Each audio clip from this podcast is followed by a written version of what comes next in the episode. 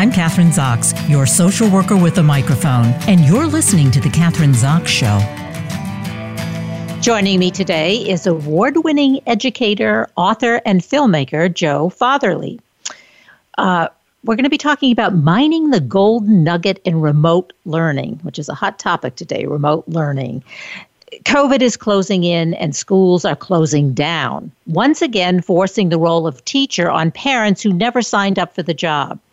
Joe Fatheree, one of the most recognized teachers in the world, offers insights and practical steps to help parents make the best of this challenging opportunity, think like a teacher, and help their children develop one of the most powerful forces in the world the mind of an avid, independent learner.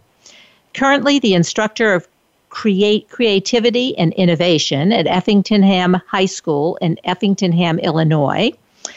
Uh, Joe Fatheree's accolades include top 10 finalists for the 2016 Global Teacher Prize, the 2009 NEA National Award for Teaching Excellence, and the 2007 Illinois Teacher of the Year Award. His television work has aired nationally on PBS, the Documentary Channel, Hulu, and the MLB Network. He's also the recipient of three Mid America Emmy Awards and a Telly. Very, very impressive, Joe. Uh, uh, welcome you. to the show. Thank you. I'm excited to be on and talk about this. I'm sure it's going to be hard for people to think about how do we find anything that's good uh, yeah, during this uh, this difficult time. Yeah, but this is like this is the topic, obviously, of of the day. Uh, teaching these kids and parents teaching kids at home, and as I said in the beginning, many of whom are always saying, "I mean, I, you know, I, am a, I'm an engineer. I'm a something, you know, I, mm-hmm. I'm a." Uh, you know, hedge fund person, whatever I am, but I am not a teacher. So right. how do I do this, and why am I in this position? So as you say, uh, hey, let's not. T- that's really not helpful. You are in this position, and how are you going to do it? Let's be creative about it, and let's be forward thinking. So how do you do it? It's all about perspective. I think that's what you talk about. Well, it is about perspective, and I want to go back in time just a little bit because to be fair to all of your listeners around the country, no one signed up for this. There's not a teacher, there's not a parent, there's not a doctor, there's not a social worker, there's not anyone on the earth that signed up for this. COVID came like a train in the night and it hit the world at 100 miles an hour and there was no one that was prepared for it. And I just go back in time to where we were at in mid-March in school. Uh, you, it was kind of like, you know, we live in the Midwest and this is tornado country in part. And so when March and April come, you watch the Weather Channel and you see the clouds on the radar coming across the west, and you know they're coming, and then all of a sudden those first drops of rain hit the pavement, and then you start to look, you know, to see what the level of the storm is like, and that was kind of what happened to COVID in March. We uh, saw it coming, and people were talking about it, but you didn't want to believe that it was going to happen. And then I remember on a Friday in mid-March, we got an announcement from our superintendent that said, hey, you know, as of Monday, teachers, students, it's going to be your last day. We're going to get prepped for remote learning. And uh, over the weekend, we got an email that said students will no longer be in attendance. And on Monday morning, they said, grab your stuff and get out of here as quick as you can. We're going to reconvene online. And then the state gave us about a week to be able to try to flip 100 years of education upside down and get prepared for it. Parents had no training in that. It was just what's going to happen next. So I understand where they're coming from is, you know, I don't know if I have a job. I'm at home. I don't have technology. Uh, how do I work with my kids? And even in first or second grade, sometimes the curriculum can be so challenging that parents don't know where to go. And the fact of that, I may have more one more than one child at home. It was a daunting daunting task for teachers and parents to take this on. And I'm wondering if that's what you've heard back from your viewers.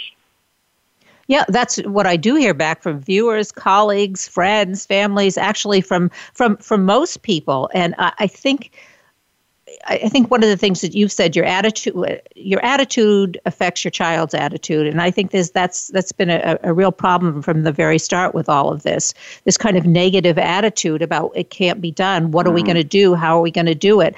I don't think that was has been addressed, has it? Or in the beginning of the COVID nineteen, when parents were put in this position of having to teach their children at, at home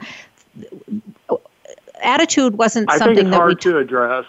Yeah. I think it's hard to address, Kathryn, because I mean, I I was listening to you talk to your last uh, guest, and you know, just attitude of people and how they're handling COVID, and just you know. Uh, the precautions we're supposed to take. There's so much negativity in the world out there today on almost every channel, social media, you know, newspaper you read, conversation you have. But our kids are looking to us for guidance that's that's what we as adults did sign on for as parents. We signed on to raise our children. We signed on to guide our children. We signed on to make sure our children have a better tomorrow. And that's one of the things all parents, you know, that we talk to. I, I run a co-host a podcast called Finger Painting the Future, and my co-host Florence Ann and Romano and I talk about this a lot about, you know, that's the one thing that we see parents want is a brighter future for their children. And so that's going to come with a certain degree of obligation. And so while we've, you know, as adults, we have to deal with this and process all of this stuff. And that's not undermining the importance of that because there's the whole section of that that we have to figure out how we stay healthy and strong as adults. Our children have to see possibility going forward. I mean, I, you remember back in 9/11 when all of the darkness covered the you know the United States, and there were children that they were taught. Matter of fact, I just talked to a psychologist about this that was working with uh, orphans, and he said that he went into the orphanage right after 9/11, and he said a lot of the kids were having PTSD because they didn't understand that there were two planes that hit the World Trade Center. Every time they saw one on the news, they thought it was a new attack. And so they just thought we were constantly being bombarded. And so you got to understand that children process things differently than we do as adults.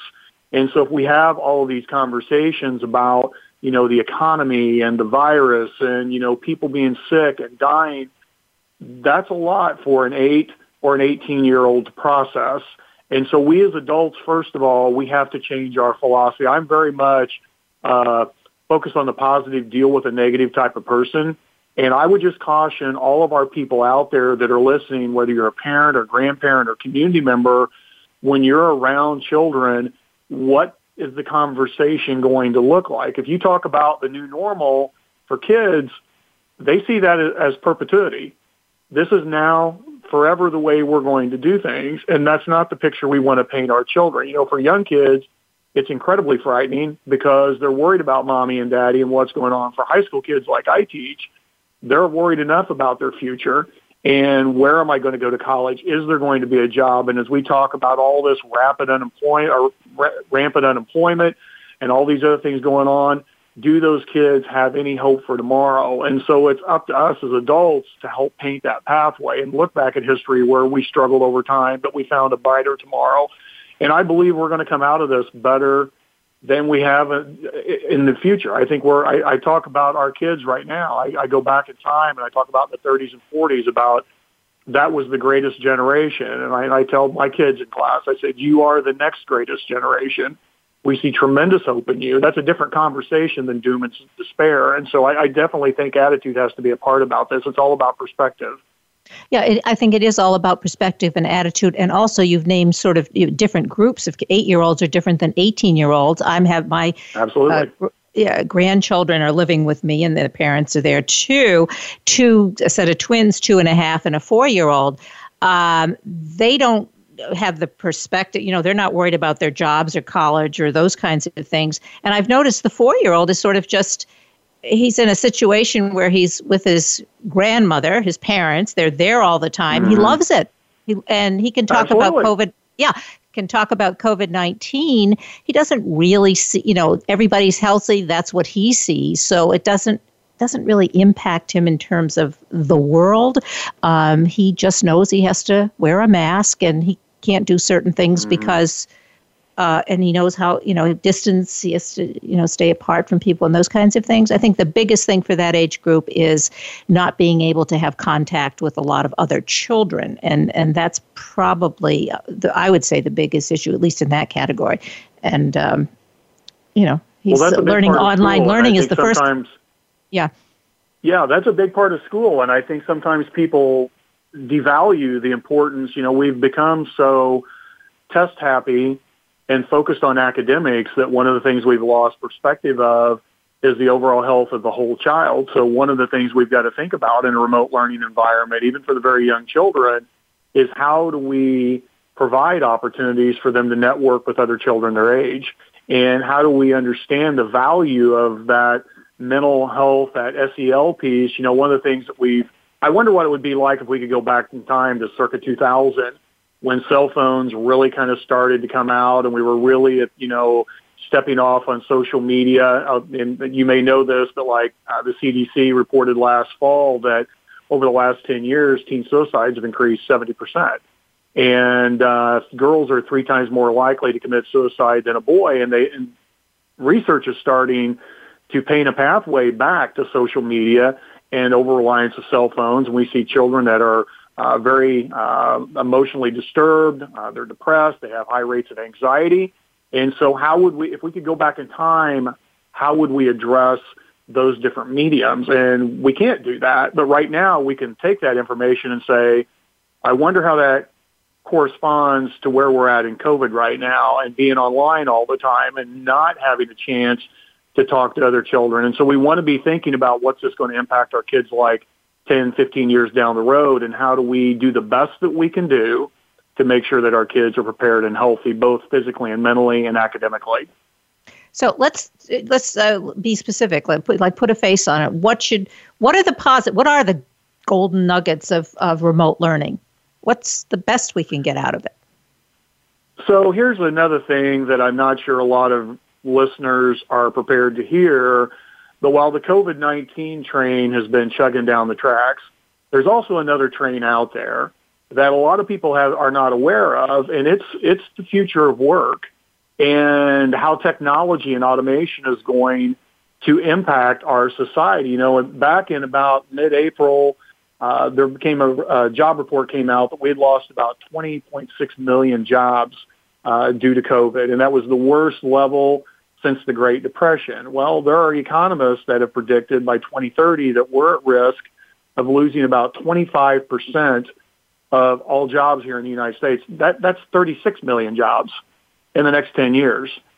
And so, and there will be people who will argue about, yes, that's going to create a new set of jobs, automation will, but I think a lot of educators are saying yes, but do you have the skills for those high level jobs to do those type of things? And will the skills I have today still be relevant? And so if you look back prior to COVID, automation and AI, two of the hottest topics in the world. And those things have continued on. And so I, I bring that up because what I believe is what remote learning, some of the opportunity out of this is, is for our children to really um, become advocates in their own learning. I, I part of my class is that they are remote learners, and I tell my kids when you're not in class with me every day, one of the things that you have to become better at is how to advocate for yourself. What leadership skills can I employing you to help you get better at that. And I said, because I can't walk by your desk every day and I don't have the individual time with you. So that's a lot to ask from a 17 or 18 year old. It's a ton to ask from an eight year old. But my wife is a second grade teacher. She's been working on leadership training with her kids. And it's been fascinating to watch those kids on screen say, Mrs. Fatheree, hold on just a second. Can you go back to this? Mrs. Fatheree, so-and-so's needing help with this. And these kids respond if you give them seed that training in there for leadership and help them to be able to understand. So what I'm looking at is the opportunities for creativity, collaboration, problem solving. The list goes on and on of skill sets that our children are going to need down the road. And in some cases, if we do this the right way, we can help build on that. I also appreciate the fact that just like you said about your grandchildren, for decades, the role of school has become, and this is not a knock on anyone because this is just the way we've always done school, is mommy and daddy put Johnny on a bus. Johnny goes to school. Teacher takes care of teaching during the day. You come, Johnny comes home at night. Grandma and grandma, mommy and daddy may work with Johnny a little bit on homework for, but basically education is the job of the classroom teacher.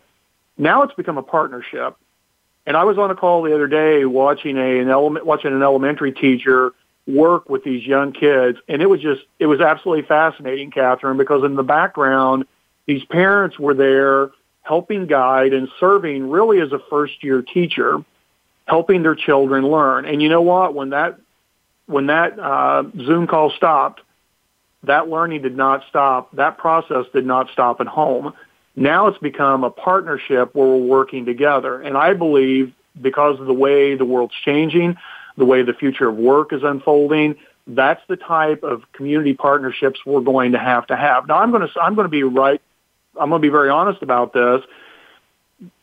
The education waters do not right now do not look like the Caribbean. They're not that crystal clear water that we all want to, you know, we see on TV and we want to fly down and we want to swim in. It's more like the muddy Mississippi right now. It's all stirred up and it's very messy and people are frustrated and they don't know where to turn. But if we keep working through this, I believe the process is going to get better and clearer. And the one thing I want to make sure and give your listeners is for you parents out there, you're not failing your, ch- your child. I just want you to know that from a classroom teacher. We are, we believe you are heroes and we do not, we believe you're, you are helping your children grow. And in, in my leadership training, I talk with my kids about as long as you're moving forward, we're failing forward. And that's what I look at it right now. Failing is a part of the learning process. And together with parents, we're making things, we're doing the best we can. And I see in the classrooms that I'm in and the ones I teach, I see the process getting a little bit better every day. But parents and kids are going to have to learn how to advocate back to teachers so that we get that communication line better and stronger. And I think that's yep. been one of the missing components is we've never had that strong communication line. And not only that, I think before COVID, yes, to just uh, sort of embellish on that, I think one of the criticisms were that that uh, parents weren't there. They, you know, they're gone. You know, two pa- working parents out of the house. They don't see their kids till sure. dinner time, and that was, you know, obviously had a very negative effect on the kids, on the family, uh, on those kinds of relationships. So now this is like we have the opportunity, as you say, be with your kids, develop the partnership between the parents and the teachers and the kids. It's a whole big circle, I guess. And one thing that but I think I said this in the beginning in describing what you're doing, but independent learners, I think that's key. And I think we have gotten mm-hmm. away from that. We have the helicopter parents who were uh, not necessarily, yep. there was, which I don't think is healthy for kids or the parents. And so, uh, you know, that, that kind of stuff hopefully will go by the by. And you're going to create these independent learners um, in, in the context that you described. So th- that's definitely the positive that comes out of all of this. And then that. Well, and with that, Kathryn, with that, yeah. Kathryn, what you're saying is, um, there's not a mom or dad out there that's a helicopter parent who have taken on that role and they think they're harming their child. But what we want to do is we can't always be there to answer every question for our children. They've got to learn how to struggle and work through those things. And so, like I said, in my class, I teach a creativity and innovation class. It, failure is an inherent part of that. And we talk that about that openly in class. And how do we go back and address those things? Most mom and dads have never had that training. So talking to your classroom teacher and asking them about how much help should I provide. I, I'm struggling. I'm just going to say I'm, I'm struggling as a mom. I'm struggling as a dad to sit back and watch Johnny do this. How do you do this as a classroom teacher? Because it looks like he's failing, and the teacher can come back and say, "Well, he is struggling." But this is the part of this process. So if we just go this much farther, this is where you're going to see things start getting better. It's very much like whenever you probably you and I first rode a bike and you took your training wheels off you know, our mom and dads at our age are still not running beside us, you know, trying to hold the bike up and keeping us from falling over. We had to fall over and learn how to get back up, but we, you know, we gave, they gave us a safe environment on a grassy yard to be able to learn how to ride instead of a, you know, a public highway. Yeah, I think one of the things, and I going back to my own childhood and asking my father, who was an attorney and a very successful guy, and I would always wanting help. He would say, "You know, I'm here for you, but I know how to do this. So I can do it. Yeah. I'll get it done in five minutes, but you need to be the one to know how to do it. That is something that has always sort of stuck by me. And, and that's true. I've done that. I think that, uh, which is kind of what you're saying, you know, you're helping them ride the bicycle, but you're not going to ride the bicycle for them. Um, well, and the other thing is, like we we've created. Uh, I had several teachers that I talked with, and they said, you know what, these parents have really become first year teachers. And we have, there's a high attrition rate for first year teachers because they come out of college, they've been well versed in the science of teaching, but they really have had very little practice in the art of it. And they don't understand exactly what that process looks like because it all comes from life experience.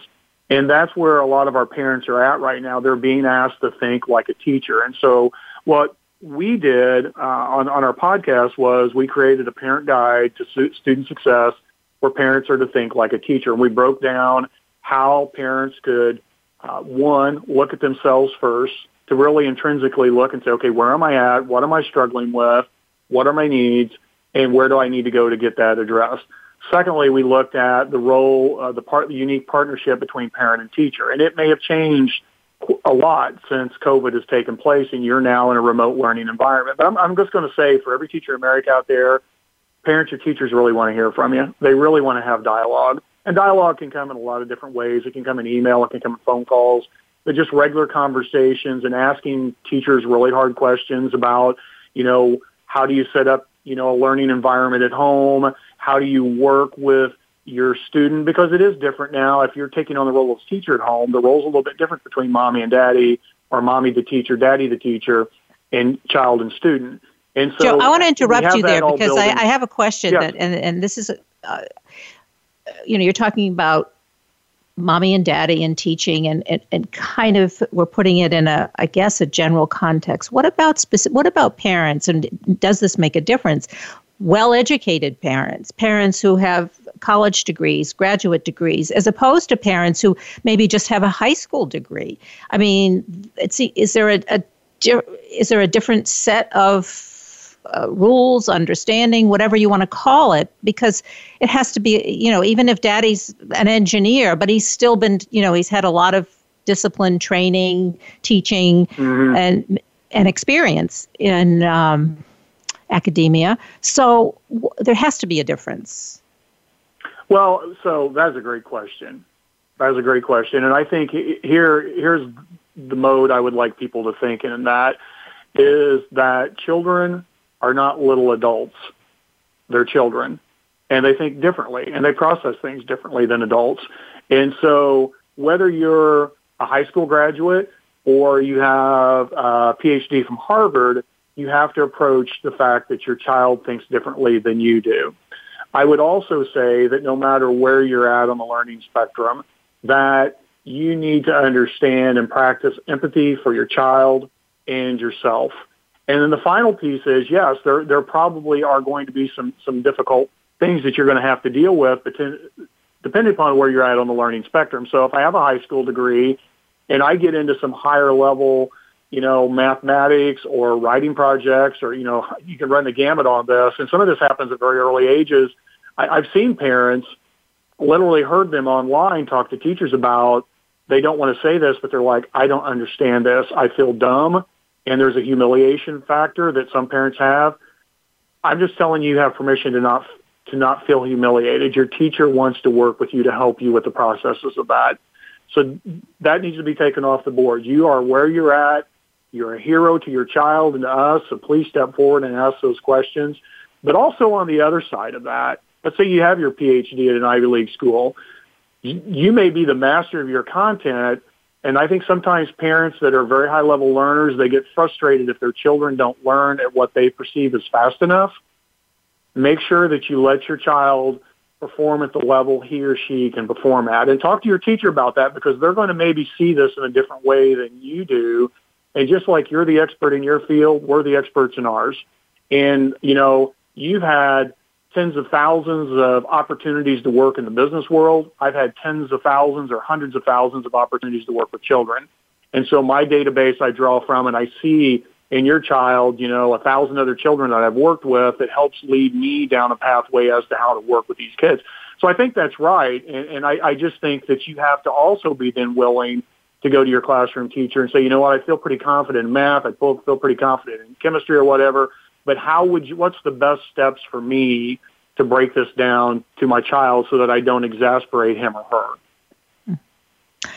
Well, well said. Thank you. I, we we only have about a minute left, so I I could obviously ask you a lot more questions. Can't do it today, but so Joe, uh, give us a uh, information uh, about websites we can go to, more information about you. You have a podcast, all of that.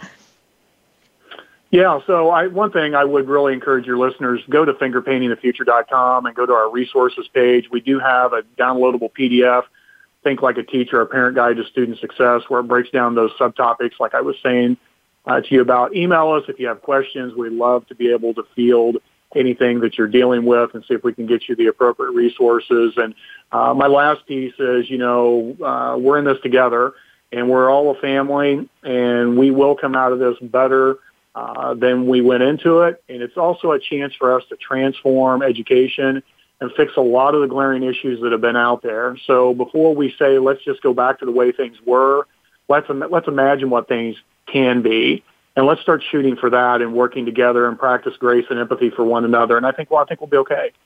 Great.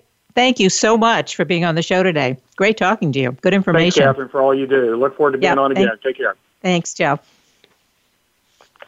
I'm Kathryn Zox, your social worker with a microphone, and you've been listening to The Kathryn Zox Show.